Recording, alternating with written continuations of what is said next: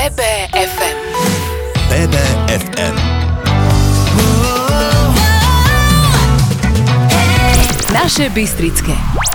Svetielko nádeje je tým ľudí, ktorí chce prinášať nádej deťom a ich rodinám v ťažkom životnom období. Občianske združenie sa zameriava na zlepšovanie a skvalitňovanie života detí a mladistvých s onkologickým alebo iným vážnym ochorením a pomáha aj ich rodinám. Okrem toho sa Svetielko nádeje snaží vplývať tiež na verejnosť, aby dokázala citlivo vnímať situáciu týchto rodín a vytvárala pre nich prostredie plné porozumenia, prijatia a pomoci. Moje meno je Veronika Samborská, vypočúvate BBFM rádio a s primárom detskej onkologie onkológie a predsedom občianskeho združenia Pavlom Bicianom sme sa pozhovárali o tom, kedy svetielko nádeje vzniklo, s akým cieľom a čo sa podarilo vďaka občianskému združeniu v súčinnosti s detskou fakultnou nemocnicou s poliklinikou v Banskej Bystrici na onkologickom oddelení vylepšiť. Tak už je to dávno, už je to viac ako 20 rokov, ale pamätám si to v podstate doteraz. Vzniklo prvé onkocentrum na Slovensku v Banskej Bystrici a tie deti sme videli, že sa liečia v takých nevyhovujúcich podmienkach, vlastne, ktoré vtedy vlastne v našej detskej klinike boli. Tých impulzov bolo viac. Jedným bol profesor Dlolucký, ktorý povedal, že či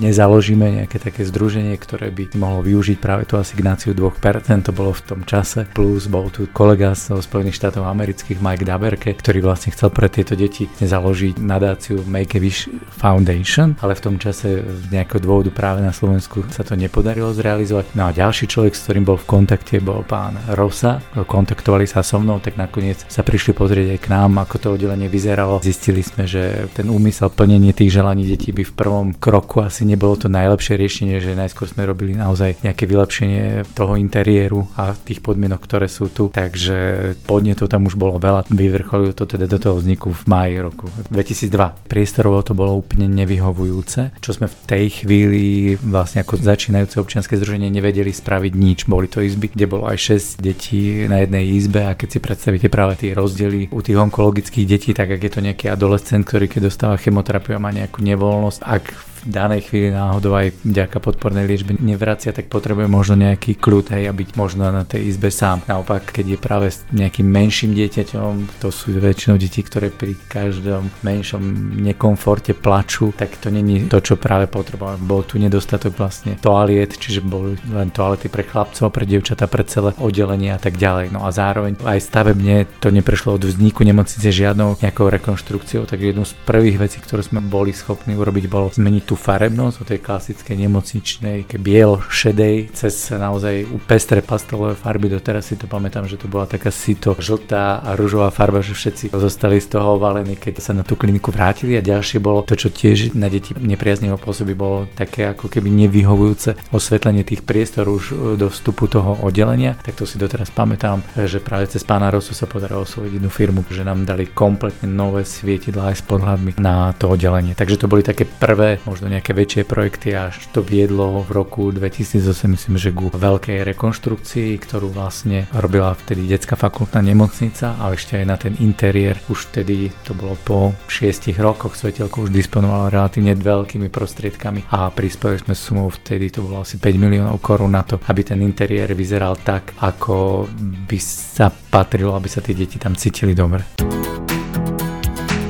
BBFM naše Bystrické. BBFM rádiu sa zhovárame s primárom detskej onkológie a predsedom občianskeho združenia Svetielko nádeje Pavlom Bicianom. Je Svetielko nádeje aktuálne spokojné s tým, čo je vytvorené na onkologickom oddelení? Aké má vízie do budúcnosti? Mali by sme byť spokojní. Prešli sme dvomi rekonštrukciami. Porovnaní s podmienkami, aké sú v zdravotníctve na Slovensku, by sme mali byť asi ticho, ale my si uvedomujeme, že tie priestory jednak už sú nedostatočné. My by sme tu potrebovali miestnosť, kde by tie deti mohli cvičiť. Máme spoločný priestor, kde je herňa, zároveň škola, čo by tiež bolo dobre oddeliť. Nemáme tu miestnosť, kde by v rámci služby lekári mohli sami existovať. Sestričky nemajú dennú miestnosť. Izby sú v module, ktorý nevyhovuje tej starostlivosti. My by sme boli radi, keby mohli byť tie izby väčšie, aby tam mohli mať zázemie rodičia, tak aby to bolo tak, ako je to dnes moderné. Čiže my síce tie priestory máme nové, možno aj dizajnovo vyzerajú na prvý pohľad, keď tam niekto vojde veľmi pekne, ale už naozaj nie sú vyhovujúce. Môžete si všimnúť, že sú tam chýbajúce skladové priestory, preto sú na chodbách možno aktuálne aktuálne nepoužívané postielky, ktoré vymieňame podľa toho, aké deti prídu. Ja mám stále takú nádej, aj keď myslím si, že vedenie našej nemocnice to asi nejakým spôsobom až takto nerieši, že má vzniknúť nová nemocnica pre dospelých v Banskej Bystrici a ten pozemek v tomto areáli je podľa mňa veľký, takže by sa dalo podľa mňa aj v blízkosti vybudovať novú detskú nemocnicu, kde by aj tie nároky na priestory a na tie dispozícii, ktoré sú potrebné, aby sa dali vyriešiť. Tak uvidíme, že či bude taká vôľa a kto by mohol byť v tomto smere na pomoc. Najdôležitejšie sú tie deti, čo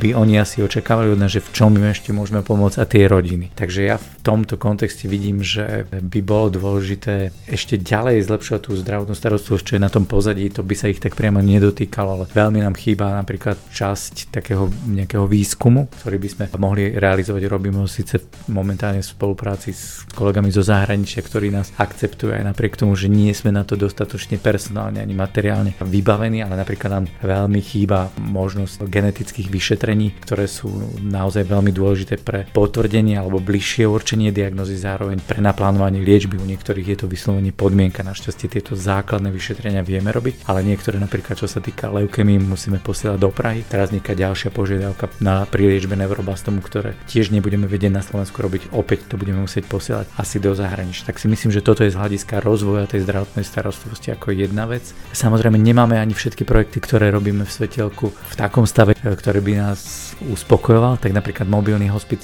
stále je zabezpečený lekárom jedným na polovičný úvezok, jedným na úvezok na jeden deň a potom sú to dohodári, rovnako to, sú to sestričky, takže my sme dokonca museli ustúpiť z toho, čo vnímame ako základnú takú podmienku pre tie deti a rodiny, že tú službu vieme poskytovať non-stop, to znamená 24 hodín denne, 7 dní v týždni, ale vzhľadom na nedostatok personálu sme to museli obmedziť, že je to len cez pracovné dny. Chceli by sme to začať rozvíjať ešte aj tak, ako to v podstate v živote plinie, že najskôr sa dieťatko narodí a až potom zomiera, takže tam je pre nás inšpiráciou povedzme Česká republika, kde existuje tzv. perinatálny hospic, to znamená, že už riešia rodinu, ktorej sa maminka dozvie, že možno dieťatko, ktoré narodí, sa možno narodí mŕtve alebo bude vážne poškodené, že možno zomrie za krátko po pôrode a nebude pre neho dostupná žiadna zdravotná starostlivosť, ktorá by ho dokázala vyliečiť. Takže rozvíjať povedzme minimálne tento hospic. Ďalšie ďalšie veci nám ukážu čas, lebo mnoho projektov, ktoré sme robili ako príklad, môžem uviesť, že v čase, keď mobilné telefóny alebo telefóny stálo ešte pomerne e, veľa peňazí, nemali ho všetci ľudia, tak sme tu mali dva telefóny, ktoré tieto deti mohli neobmedzene využívať, čo dnes už je absolútne bezpredmetné, každý si to môže dovoliť. Takže toľko asi k tým našim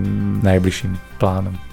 BBFM Naše Bystrické BBFM rádiu sa zhovárame aj s koordinátorkou dobrovoľníkov a podujatí v občianskom združení Svetelko nádeje Vandou Prandorfiovou. Prezradila nám, akú pomoc združenie poskytuje malým onkologickým pacientom a rodičom prvom rade si ich nemôžeme predstaviť ako úplne malých, lebo sú to deti od 0 do 19 rokov, čiže musíme myslieť aj na tie naozaj malé deti, ale aj na 18-ročných tínedžerov, ktorí sa tu ocitnú, teda aj dospelí mladí ľudia. No a snažíme sa im poskytnúť takú komplexnú starostlivosť im aj ich rodinám, aby tú náročnú cestu, ktorú musia zvládnuť, zvládli s pomocou Svetielka nádeje. Čiže za tých 21 rokov aj tie projekty a služby našej organizácie postupne rástli a rozvíjali rozvíjali sa. Dnes je to veľa projektov, ktoré musíme trvalo udržiavať, aj chceme ich trvalo udržiavať a k tomu potrebujeme aj pomoc verejnosti. No a ako pomáhame? Máme predovšetkým tu priamo na detskej onkológii tým odborníkov, ako je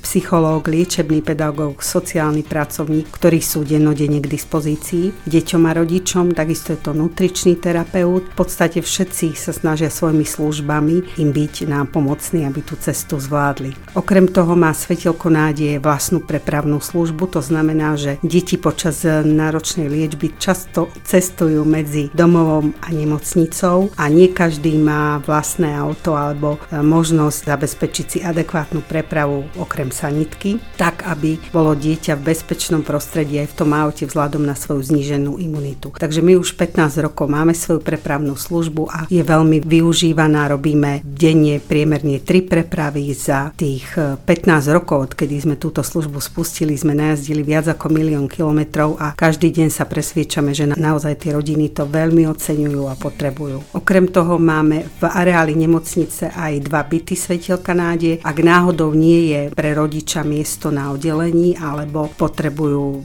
byť tam len na víkend alebo na krátku dobu ubytovaní, tak môžu byť bezplatne ubytovaní v bytoch Svetelka nádeje. Ten prvý byt sme vlastne otvorili a spustili v roku 2015 a druhý byt Svetelka nádeje sa nám podarilo sfunkčniť pri príležitosti 20. výročia. Okrem toho máme aj projekt Detský mobilný hospic, ktorý vlastne tento rok si pripomína 10. výročie. Je to veľmi dôležitý projekt, vďaka ktorému môžu rodiny s nevyliečiteľne chorým deťom stráviť tie posledné dni a týždne v domácom prostredí. Ale treba povedať, že v hospici sú aj deti nielen s onkologickou diagnózou, ale aj s inými život limitujúcimi diagnózami. Ešte možno spomenieme kanisterapiu, je to pilotný projekt na Slovensku, v rámci ktorého k nám raz do týždňa chodia psíky. Spolupracujeme s občianským združením Physio Canis zo Žiliny, ktoré nám pomohlo tento projekt zrealizovať a my sme za to vďační, lebo deti sa štvornohým kamarátom veľmi tešia, takže ten projekt sa volá Daj labku kamarát. Ja osobne pracujem ako koordinátor dobrovoľníkov, takže ja som hrdá aj na to, že máme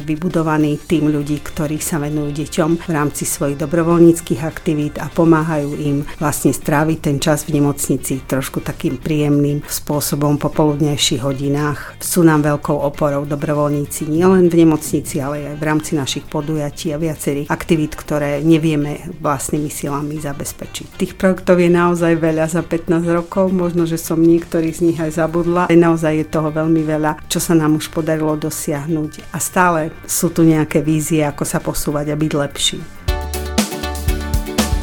BBFM, naše Bystrické rádio. Vanda Prandorfiová nám v BBFM rádiu pred malou chvíľou vymenovala veľké a dôležité formy pomoci na onkologickom oddelení. Ale tá pomoc sa odzrkadľuje aj na drobných projektoch. Akých? To nám už prezradí predseda Svetielka nádeje Pavel Bician. Už dosť dlho robíme aj stretnutie rodín, ktorým vlastne dieťatko zomrelo, buď priamo na oddelení, alebo v hospicovej starostlivosti, lebo sme si uvedomili, že vlastne tým tá starostlivosť nekončí. Väčšinou títo ľudia majú problém ďalej v práci sa sústrediť aj po tejto strate. Robíme ich stretnutie, kde si oni naozaj tak najlepšie svoj pomocne vedia pomôcť tým, že sa vlastne sami porozprávajú. A potom sú to také drobnosti, ktoré naozaj dotvárajú celú tú mozaiku a je to napríklad možnosť kávovaru. Mami veľmi neochotne odchádzajú z oddelenia, aby opustili tie deti, takže máme síce v rámci nemocnice dokonca aj bufet, kde by si dobrú kávu mohli dať, ale sú radi, keď nemusia odísť z toho oddelenia a idú si tú kávu robiť do tej našej herne a rovnako je to pre všetky náštevy, ktoré prídu aj personál zdravotný, takže to sa veľmi teším, že sa nám to podarí podarilo. A potom sú to naozaj to, čo tiež si podľa mňa rodičia tie deti veľmi vážia, že neprehliadame, že majú aj oni normálny rodinný život, že majú aj narodeniny, meniny, tak tedy sa im snažíme prísť nejakou malou tortičkou so sviečkou, dokonca aj sa snažíme spievať. Takže snažíme sa im dať nejaký malý darček, keď nemôžu doma túto oslavu absolvovať. Takže to je tak na dokreslenie, lebo tých drobných projektov je veľmi veľa, ale aspoň tieto, aby si to poslucháči vedeli predstaviť.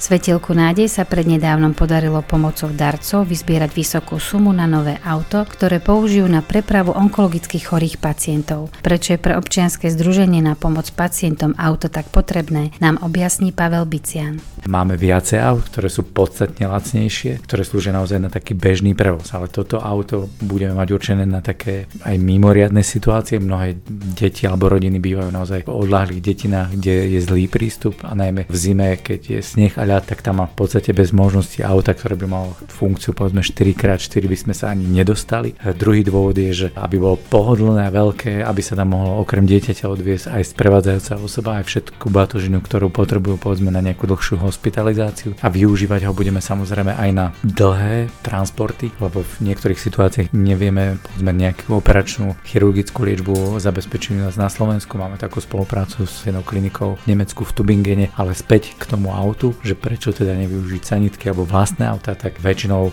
tieto rodiny dopadnú tak, tak väčšinou mama prichádzala po dlhom čase napriek tomu, že sa to snaží zo začiatku riešiť nejakou práce, neschopnosťou, dovolenkami o prácu. Tie náklady na prepravu vlastným autom by znamenalo ďalší zásah do toho rozpočtu, ktorý už aj tak sa oslabí. Čo je pre tieto deti dôležité, že majú oslabený imunitný systém a väčšinou tie sanitky sa správajú čo najefektívnejšie, najekonomickejšie a prevážajú viacerých ľudí naraz, čo zvyšuje riziko, môžu im odozdať nejaké ochorenie a to by značne skomplikovalo liečbu. Už nehovoríme ani o tom, že môžu byť niekedy tie infekcie život ohrozujúce pre nich, takže tých dôvodov je tam naozaj viac. BBFM, naše Bystrické rádio. Nedávno bola kampaň Auto nádeje Veľká pomoc malým hrdinom ukončená a vďaka štedrosti a dobrej vôli sa podarilo niečo neuveriteľné. Namiesto pôvodných 45 tisíc eur na zakúpenie nového auta na prepravu detských onkologických pacientov sa vyzbieralo až vyše 70 tisíc, čo pokrie náklady nielen na kúpu auta, ale aj na nákup pohonných hmôt. Na záver nám Vanda Prandorfiova zo Svetielka nádeje vysvetlí, aká je podpora pre združenie dôležitá. Z BBFM rádia sa s vami lúči Veronika Samborská. Je veľmi dôležité, aby sme ľuďom dávali možnosť podporiť svetielko nádej, ale aby sami v tom videli nejaký zmysel. My sa našťastie, chvála Bohu, každý deň presviečame, že im to dáva zmysel a podporujú nás, za čo sme veľmi vďační. Mňa osobne veľmi dojíma, keď niekto poďakuje nám, že prostredníctvom svetielka nádej mohol pomôcť. To je taký moment, ktorý sa mi vždy zapíše do pamäte, že teda naozaj niekto ďakuje za to, že mohol sa rozsvietiť pre pomoc deťom. Pre nás je to veľmi dôležité, aby ľudia pomáhali, podporovali nás, aby sa nás pýtali, akú pomoc potrebujeme, alebo niekto si vôbec nevie predstaviť, že čím všetkým prechádzajú tie rodiny, ktorým pomáhame. Čiže dôležitým e, zdrojom príjmov pre svetelko nádeje sú tie 2% asignácia dane. Potom je to podpora cez rôzne granty, projekty a mnohé fyzické osoby majú nastavený taký trvalý príkaz pravidelný, ktorým nás podporujú jednorázový. Sú to u niekoho možno 1 euro, u niekoho 10, každý podľa svojich možností. Tých ľudí, ktorí potrebujú pomoc je naozaj neskutočne veľa. Ak si niekto vyberie práve svetielko nádeje, tak je to pre nás signál, že to naozaj má zmysel zmysel. My stále chceme vysvetľovať, čo robíme, pre koho to robíme. Chceme byť transparentní, chceme, aby sme boli s tými ľuďmi v kontakte a aby sa nás mohli opýtať, čo konkrétne potrebujeme. Ak sa chcú dozvedieť o tom, ako nám pomôcť, budeme veľmi radi, keď nás budú kontaktovať, keď sa budú pýtať a stále v pozadí niekde spoločne budeme myslieť na tie rodiny s chorými deťmi, pretože nemôžeme pomôcť všetkým, ale každý môže pomôcť svetielku nádej a ak sa tak rozhodne, tak naozaj za to veľká vďaka. Viac informácií o tom, ako nám môžu pomôcť, nájdu samozrejme na našej webovej stránke svetilkonádie.sk a takisto aj na našich sociálnych sieťach, ale kedykoľvek sme k dispozícii, veľmi radi sa s ľuďmi stretávame, či už na podujatiach, rôznych akciách, aby sa dozvedeli viac, aby mali predstavu o tom, že naozaj ako tie naše konkrétne projekty a služby vyzerajú. Blíži sa také obdobie Vianoc, kedy sú ľudia veľmi takí otvorenejší pomáhať a snažia sa na max maximum a ja stále hovorím, že my potrebujeme pomoc celý rok. Čiže nie len počas Vianoc nech na nás myslia, ale celoročne. A vážime si osobitne takých priateľov a podporovateľov Svetielka nádej, ktorí sú stáli a stabilní. Čiže nie je to len nejaká jednorázová pomoc, ale vidia v tom zmysel aj na ďalšie roky, lebo Svetielko nádeje potrebuje naozaj tú dlhoročnú podporu. Takže všetkých tých stabilných priaznívcov a podporovateľov si naozaj vážime. BBFM. BBFM.